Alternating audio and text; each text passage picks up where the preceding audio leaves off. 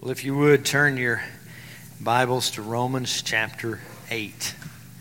Romans chapter eight.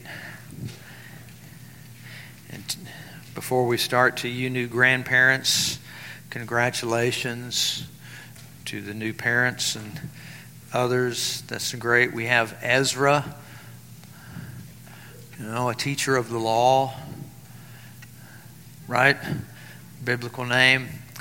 And then we have Beetle, because his initials are V W. For people who don't know what that means, you know, it's a V W, bug and beetle. That's what we used to call it. So his new nickname is Beetle. So, I don't know. Or Bug, whatever y'all want us to call them. This is great. Romans chapter eight says in the introduction, I mean, as far as this is concerned, what I wanted to share with you is this. Uh, Pastor J C Ryle once said, the absence of accurate definition is the very life of religious controversy. And as you look at our topic today, who is the for us all? In other words, did Christ die for everyone? That's one of the most scandalous topics among evangelicals. And I think that reason is, is because we've not been given de- good definitions. And most of us don't test our presuppositions against the whole of Scripture. So I want us to look at this topic in our passage today. We're going to look at it from the Scripture and why the Reformed viewpoint holds that Jesus died for the elect. That's where we're going this morning. So I want us to look at verse thirty-two through thirty-four. It says, "He who did not spare his own son but gave him up for us all, how will he not also with him graciously give us all things? Who shall bring any charge against God's elect? It is God who justifies. Who is to condemn? Christ Jesus is the one who died, more than that, who was raised, who is at the right hand of God, who indeed is interceding for us." So I want us to look at that verse thirty-two. You can see from your slide, you want to follow these today. Hopefully, there's the question is, who are who is this us all? In other words, God gave him up for us all. And he gave us all things, basically. We need to understand and look at some definitions.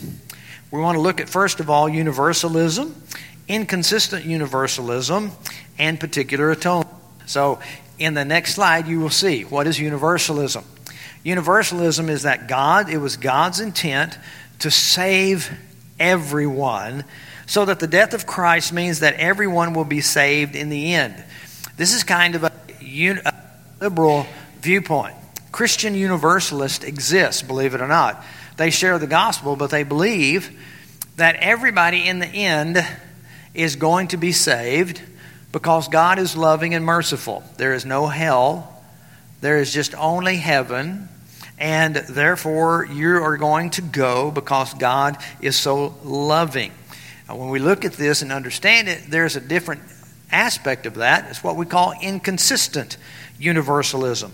Christ died for all people without exception, but that only some of those for whom Christ died actually will be saved. This is what we call uh, a view that the Methodists will hold, that Arminians will hold, a lot of Baptists will hold, uh, Catholics, a lot of, uh, probably most evangelicals. Now, what does that mean? Well, there was a doctrine that floated around just real quickly that talked about prevenient grace. That man, and this is what John Wesley believed, that man, as a result of the fall, only Adam inherited original sin, but his offspring did not. In other words, grace was given enough for people now to have original sin wiped away. And man has the ability to cooperate with God in having or professing salvation. Now I want you to notice a key term, cooperating. Let's break that apart. Co-operating. In other words, it's dual. What he's saying is that God provided Jesus on the cross, but you only get saved if now you come into the picture and you think and go, oh, that's a good deal.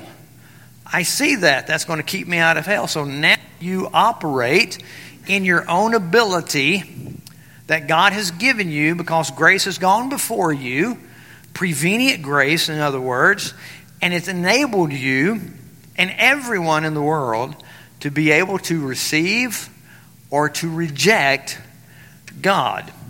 So therefore, this is called inconsistent universalism.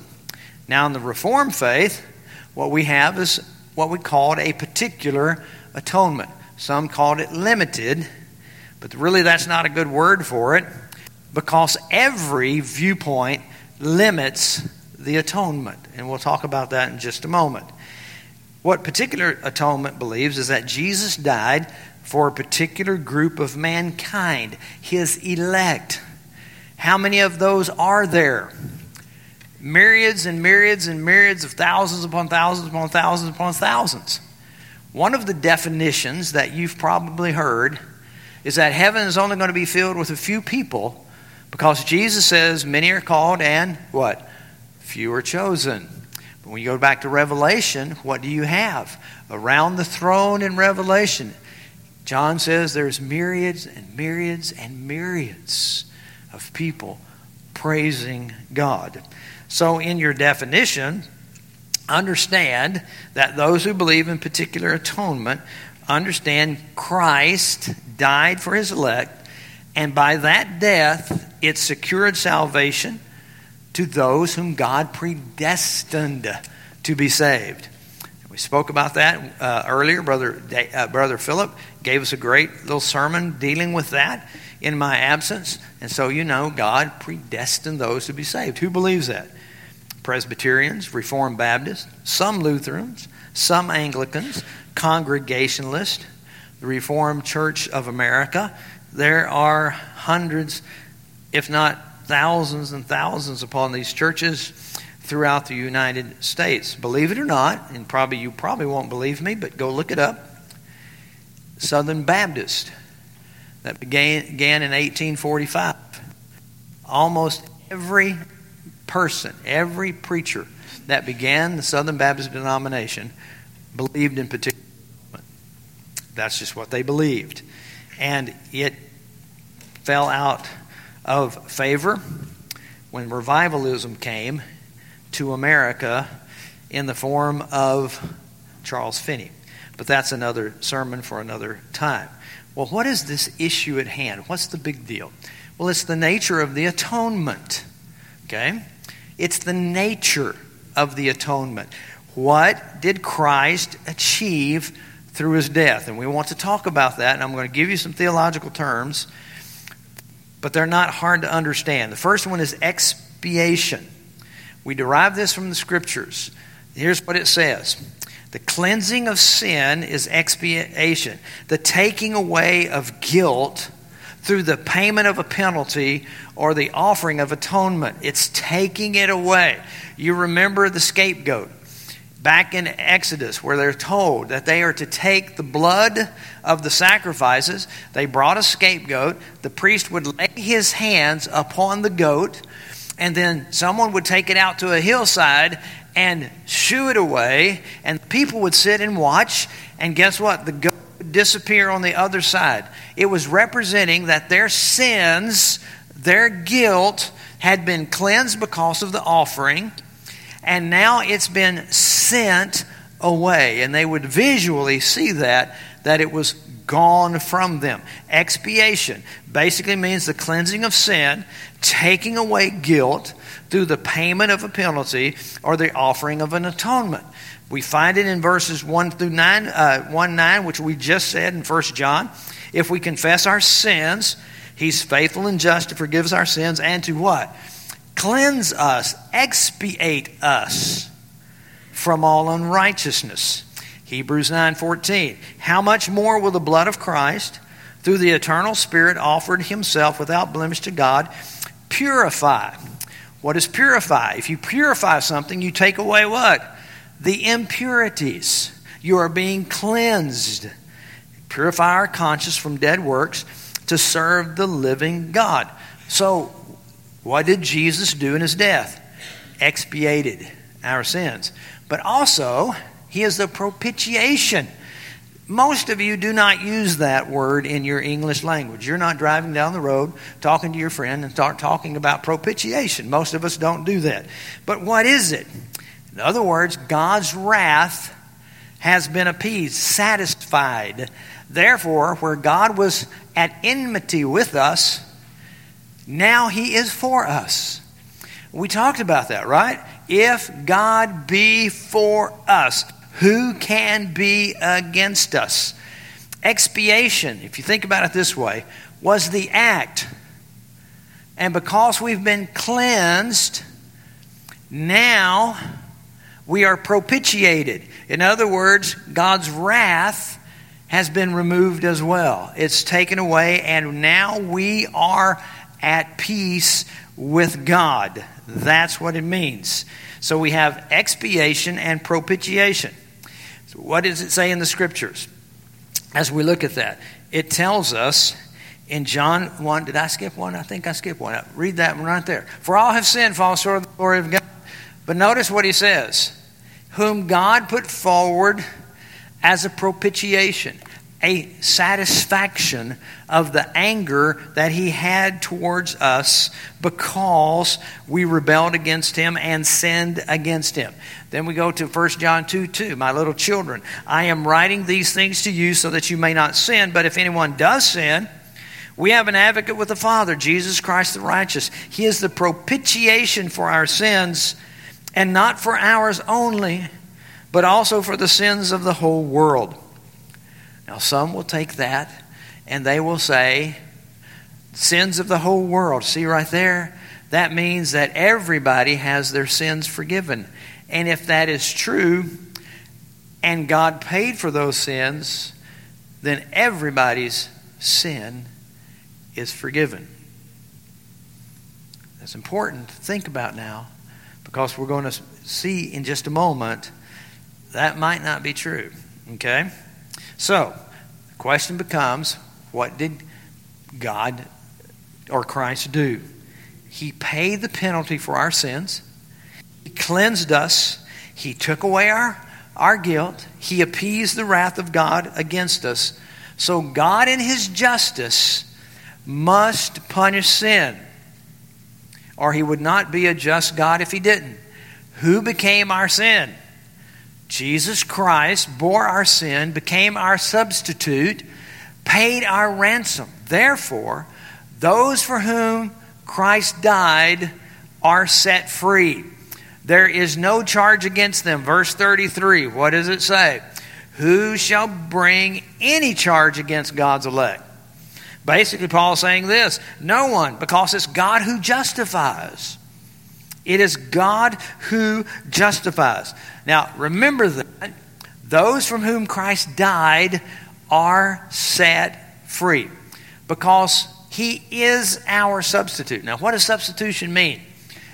Here is something I, I read from Tom Wells, who was a writer for Reformations and Revival. He said, suppose Bill Jones appears to be drowning, and Joe Smith jumps into the lake to save him. Here are some possible results. Both manage to save themselves. Both drown. Joe saves himself and Bill, or Joe saves Bill but drowns in the process. Only one of these is substitution. It's the last one. Joe Smith dies in the place of Bill Jones. Bill Jones then has been freed from that death, death, and he is alive. I want you to keep that in mind. Please keep that in mind. Bill Jones, because he got saved, because of the sacrifice of Joe, Bill is alive. Now, what was Christ to us? He was our ransom. He was our substitute. Matthew twenty, twenty-eight, you know what it says. It says, says, I did not come to be served, but to serve and give my life a ransom, a payment, a substitute in your place, basically, for you, for many, it says. So this is what we need to understand. In Second Corinthians five twenty-one, for our sake he made him to be sin who knew no sin, so that in him we might become the righteousness of God. And if one person dies in the place of another, then the second person cannot die. Now I want y'all to keep those things in mind. So what's the logical conclusion? If we really believe that Jesus died for everyone, logical conclusion is this, as stated by Pastor John Owen. If Christ paid the penalty for every sin of every man, then no man can ever suffer everlasting punishment for his sins. Their penalty has been completely borne. In other words, their penalty has been paid. It's already been paid at the cross. We are therefore free, because Jesus Christ was the expiation and the propitiation for our sins. That means everybody's saved. Let's go home. Brother Philip, you want to go home? Let's go. No need to be here. Everybody's going based upon the conclusion, if everybody is saved, that Jesus died for everyone, then his expiation and the propitiation applies to them, to everyone, because that's what Jesus did on the cross. So what did he actually do? The question comes up and begs this question. What did he accomplish? Did Jesus actually provide salvation for his people, or did he potentially provide salvation for everyone? Is it actual? Is it potential? There's where we have the definitions and we need to understand them. So here's some arguments about this. If you say that Jesus died for everyone in the same way that the death of Christ, then you're saying the death of Christ didn't save anyone, it potentially saves them. It has to. It potentially saves them. Now, what is the problem with that? It changes the nature of the atonement. It means that the atonement becomes limited in its effectiveness, in its power, in what it accomplished. In what it accomplished. In actuality, man saved himself. He saves himself. In other words, think about it this way. If he did not actually save anyone and its potential, then what we have is a God who says, I have given my son for everyone, and this expiation and this propitiation, this cleansing away of sin, this appeasing my wrath is only potential. There's something you still have to do. You still have to respond and cooperate with me. So I've put it out there. So therefore, you now have the opportunity to receive Christ. And I'm just going to wait on you. And I'm going to pray and hope and hope and pray that you'll accept me. I, I just don't buy that. I just don't buy it. Okay? What else does it mean if we say that Jesus died for everyone? Here's what it means. There are people in hell, then, that had their sins atoned for on the cross. If Jesus paid the penalty for everyone, why are there people in hell? It has to mean if Jesus paid the penalty for everyone, then there's people in hell that he atoned for on the cross. Get this, there are people in heaven that had their sins atoned for on the cross. The same thing happens whether you're in hell or heaven. Jesus atoned for it. But Christ did not make a full and complete, uh, complete payment to God for the sins of people. He only potentially provided payment. That's what we have to say.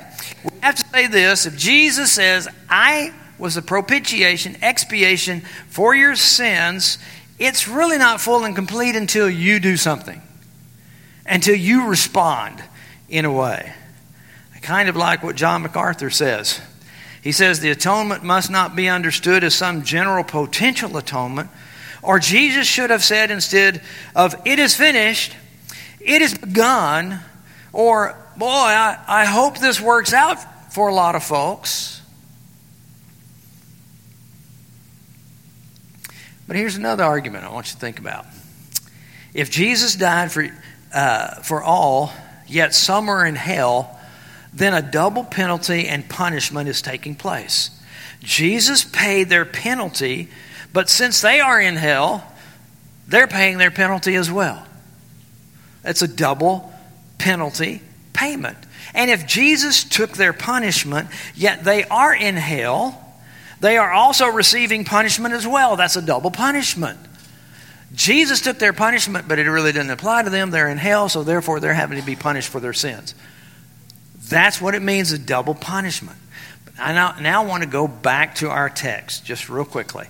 It says this, he who did not spare his own son but gave him up for us all, will he not also give us all things with him? Here's the translation. If God gave you his son, he will also give you all things.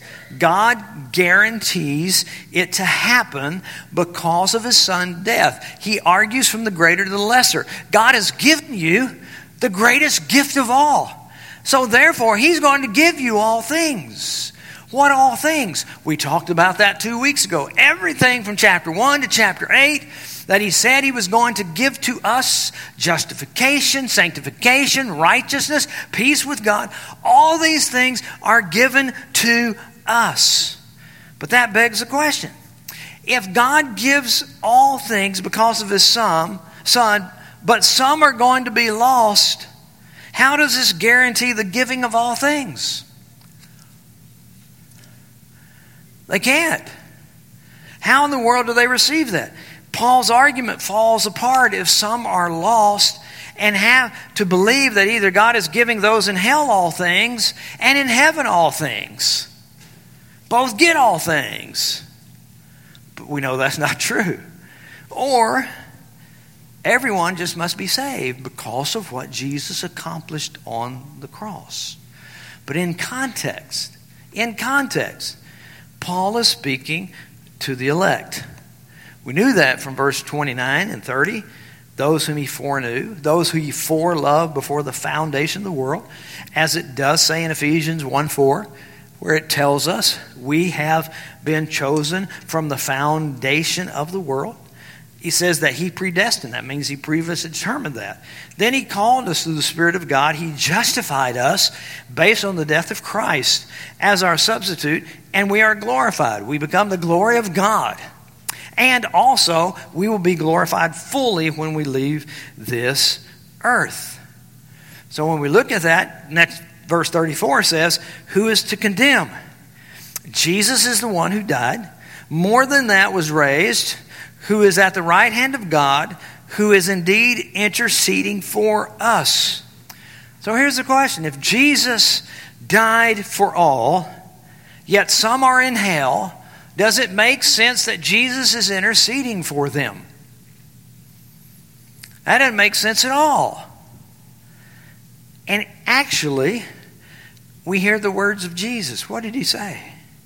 In his high priestly prayer in John seventeen, he says, I have manifested your name to the people whom you gave me.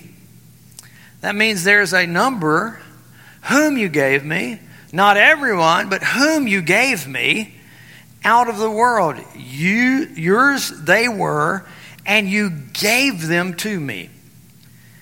And they have kept your word. And in verse nine, he says, I am praying for them. I am not praying for the world, but for those whom you have given me, for they are yours. There is a number of people, millions upon millions, if not trillions, billions, whatever, as time began, that Jesus has been praying for because they were his. They were ones that the Father gave to him. And he says, I am not praying for the world. In other words, the people that are not his chosen, I'm not praying for them. So we have to go back then. If Jesus died for all, yet some are in hell, it doesn't make sense that Jesus is interceding for them.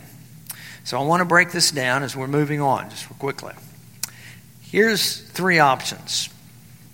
Christ died for some of the sins of all men. Or Christ died for all the sins of some men. Or Christ died for all the sins of all men. Okay? Which is true? We're going to do a little statement here. Christ died for some of the sins of all men. Well, we know this cannot be true, because if there are any sins that Jesus didn't die for, then we still have to bear and pay the punishment for those sins. Therefore, all would be lost. So we know that's not true. Christ died for some of the sins of all men.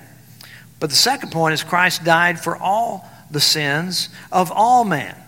That can't be true either. Jesus died for all, then all would be saved. And why aren't all people saved? Some will say, well, because of unbelief. But didn't Jesus die for the sin of unbelief? He did die for the sin of unbelief. But if someone says, no, Jesus didn't do that. But if a person says, no, I can't get this thing to go right, and it just messed up, didn't it? Did I go? Dee, da, da.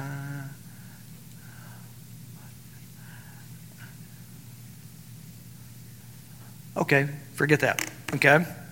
Here's what it says. If a person says no, that Jesus didn't die for unbelief, then they must say that a person can be saved without having all of their sins forgiven and atoned for by the death of Christ. They left that one out. That doesn't work either. So, what do we have to come to the conclusion? The conclusion is this: Christ died for all the sins of some men. This is, I believe, the scriptural conclusion to which we arrive. Jesus died for the elect. He died for the elect to cleanse them from sin and to appease the wrath of God. Now, scripture, I just want to give you just a few. Where do we derive this? Matthew one twenty-one. Angel comes to Mary, says to this, and Joseph says, she will bear a son, and you shall call his name Jesus, for he will save his people from their sin. Matthew twenty twenty-eight, which we referred to a while ago. Even as the Son of Man came not to be served, but to serve and to give his life a ransom for many. Revelation five nine. And they sang a new song, saying, worthy are you to take the scroll and to open its seals, for you were slain, and by your blood you ransomed people for God from every tribe and language and people and nation. This is a, a great verse. Notice it says, you ransom people for God from. In other words, that little word, Greek word, it means out of. It's the same little preposition that's used when we call ecclesia. When you use the word ecclesia for church, it means ek, out of, chosen ones, out of. They are gathered together to be a church separated as the people of God. What he says in Revelation is this: you ransom people for God out of every tribe and language and people and nation. He does not say he ransomed every person for God from every tribe and language and people and nation. Or you can change it this way: all tribes and all language and all people and all nations have been ransomed. Does not say that. It says that he ransomed a people from every tribe, for every for God, from every tribe. So there are individuals that were predestined in every tribe and language and people and nations to be his people. And also from Matthew or John ten, twenty-six through thirty, you know it well. Jesus is speaking to the Pharisees, and he says, I told you, and you do not believe. The works that I do in my Father's name bear witness about me. But you do not believe because you are not among my sheep. My sheep hear my voice, and I know them, and they follow them. Follow me. I give them eternal life, and they will never perish, and no one will snatch them from my hand. My Father, who has given them to me, is greater than all, and no one is able to snatch them out of the Father's hand. I and my Father are one. Let me stop and just tell tell you just this real quickly. When we're talking about that whole par- that whole passage, Jesus saying, I am the door of the sheep. Understand, in those days, they shepherds would take their sheep to a sheepfold. It would have a little door that was open, and those sheep would go in. But it just wasn't one little flock. The shepherds would come together, and there would be several flocks in the sheepfold. And before that door, the shepherds would lay down, and they would sleep to protect the sheep that are in the sheepfold. When it was time to go, the shepherd would stand and he would call his sheep, Mark. Boom, that little sheep would pop up. David, boom, that little sheep's head would pop up. Diane, it would pop up. Jason, it would pop up. He would name the sheep and he would call them, and guess what would happen? They would come. But it wasn't all the sheep, just those that were his. And that's why Jesus says to these Pharisees, look, you are not my sheep. You are not those who are called. You are not those that have been chosen by me. You do not know my name. You do not follow me. You do not know my voice because you're not my sheep. And this is what we've said all along. Goats never become sheep. They don't. They are sheep. Sheep, sheep, sheep are the ones who follow after Jesus because they hear the voice, they know Jesus, they follow him because the Father has given the sheep to the Son. And we go also to Acts thirteen, forty-seven, forty-eight. It echoes the same thing as Luke wrote this down. For so the Lord has commanded us, saying, I have made you a light for the Gentiles, that you may bring salvation to the ends of the earth. And when the Gentiles heard this, they began rejoicing and glorifying the word of the Lord. And as many as were appointed to eternal life believed.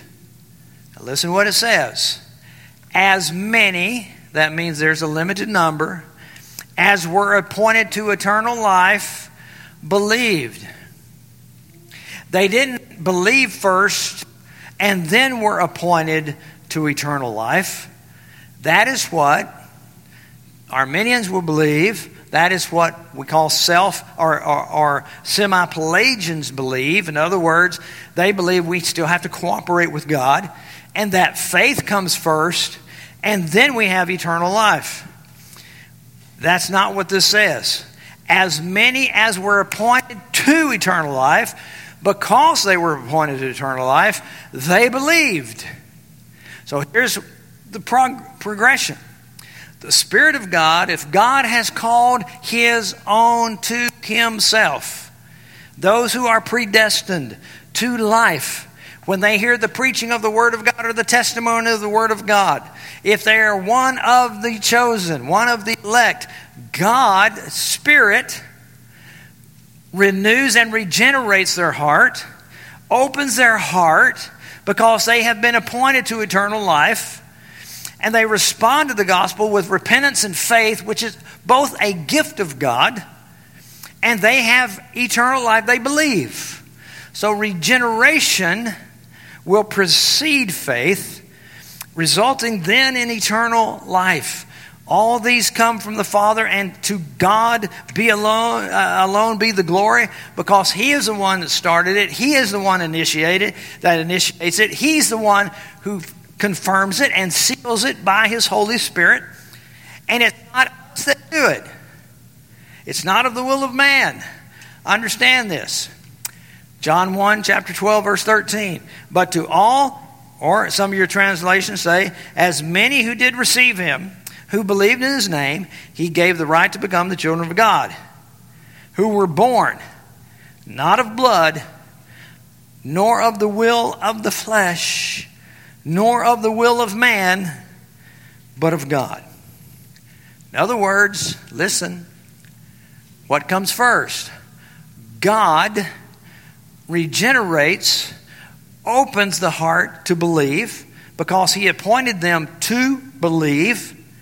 And what they do then, they have been made willing to believe. Beforehand, Jesus tells us that no one can come to Him, a statement of ability.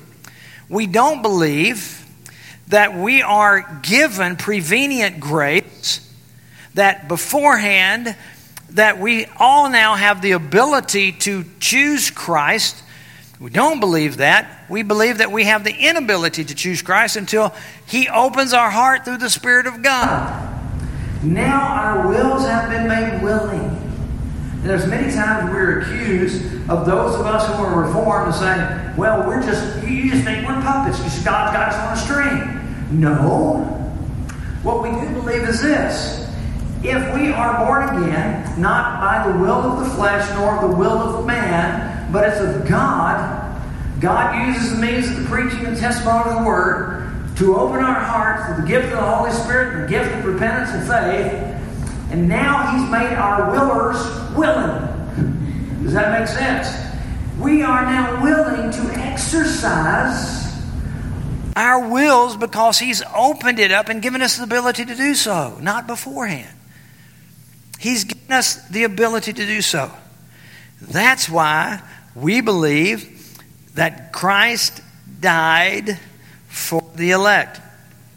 Now, we believe this because we believe that Jesus actually saves His people, not potentially. He actually does. We believe that the death of Jesus on the cross secured it. How? By removing the guilt and appeasing the wrath of God for His elect.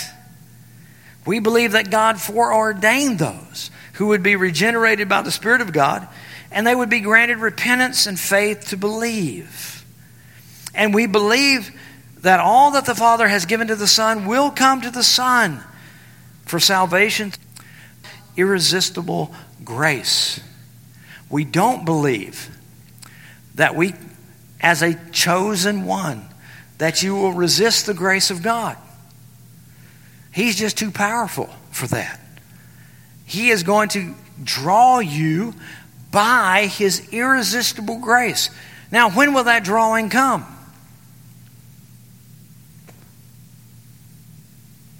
I don't know.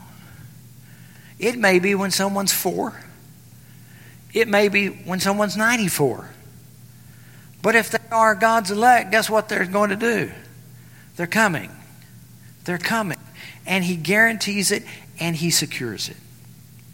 Now let me say this in closing, just real quickly, because I believe our passage is dealing with that very thing. If God's for us, who can be against us? Who's going to bring a charge against the elect? No one. Why? Because God justifies. Who's going to condemn us? No one, because Christ died for us and has given us all these things. You may say to me, okay, What do you do? Well, here's what we do. We obey what the Bible says, and we give a universal call, what we call a general call to all people. Why? Because God tells us to do it. Right? So what's the big deal? If they come, when we give a call, I don't believe in this election stuff, but if they come, aren't they going to be saved? Well, if they call upon the name of the Lord, yes. In repentance and faith, yes. But if I give a universal call and I believe that the elect are going to come, what's the big, what's the difference? What's the big deal? The big deal is this. Who gets the credit? Who gets the glory? Is it God alone that started and initiated, or is this something that man has to do? That puts, if it's that man has to do this based upon his own intellectual ability, that he sees the offer of salvation and he goes, you know what? I think I need to add that to my resume there because I really don't want to go to hell, and it seems plausible to, to be able to do this, and if that's all I got to do is ask Jesus into my heart, then all I got to do is just come forward and do ask Jesus in my heart. That means man shares the glory, cooperates with God. So the big deal is that God is the one that offers it. God is the one that convicts the sinner. God is the one who opens the heart. God is the one who applies the death of Jesus Christ to that person. And then the Spirit sanctifies and seals them and sanctifies them. And folks, what happens in that regard is that God gets the glory because he actually saves someone like us.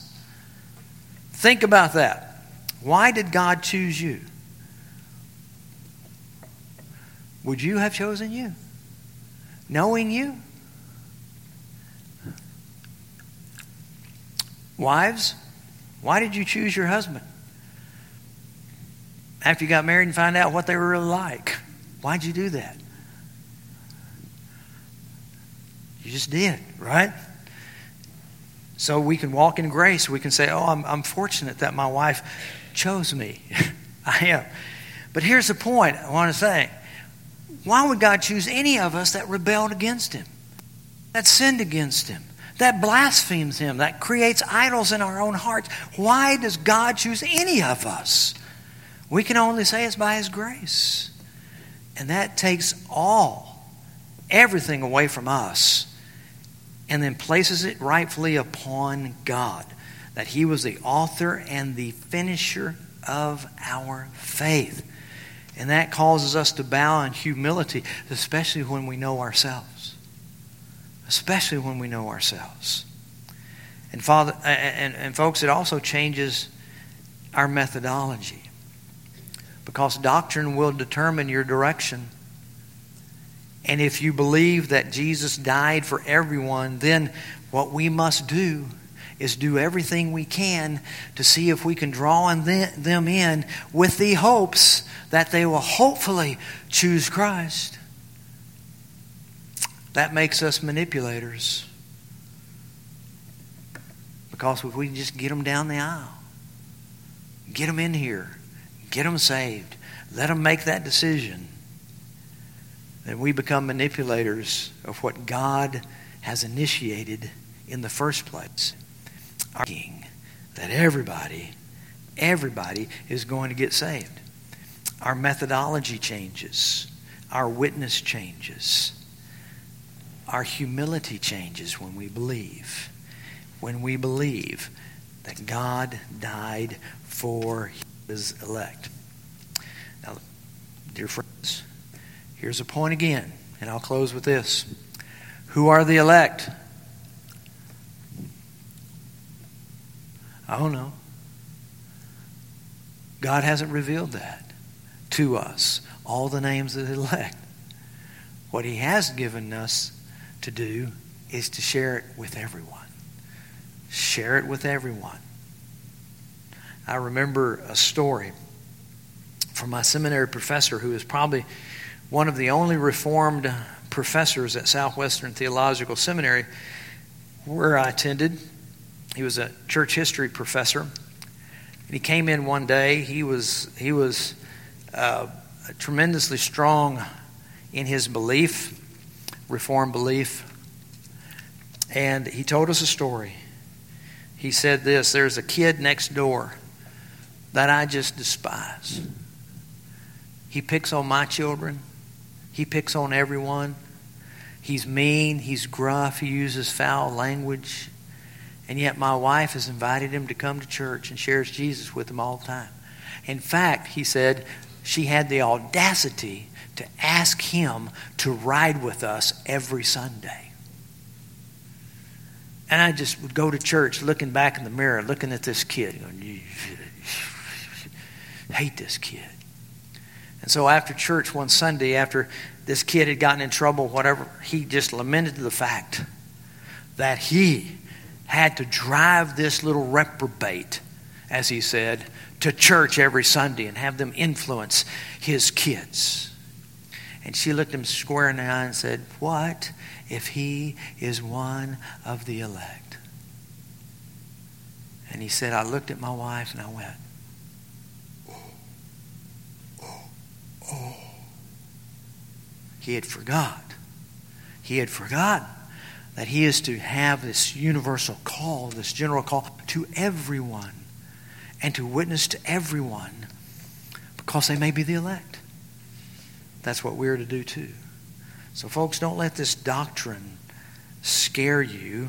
Don't let it be misconstrued among you, but let it be understood that God uses the term election throughout the Scripture, and we're going to be dealing with it some more in Romans chapter nine when we get there in a couple of weeks, which we will. So don't let it scare you. Don't let it frighten you. Don't believe everything you read on the internet when it says, all you terrible Reformed people. Don't believe those things. Study it, look at it, and see what the Scripture said. Lord, we pray, Lord, and thank you again for this opportunity to look at your word. Lord, we pray, Lord, and uh, praise you and thank you, Lord, that you knew your plan before the beginning of the world.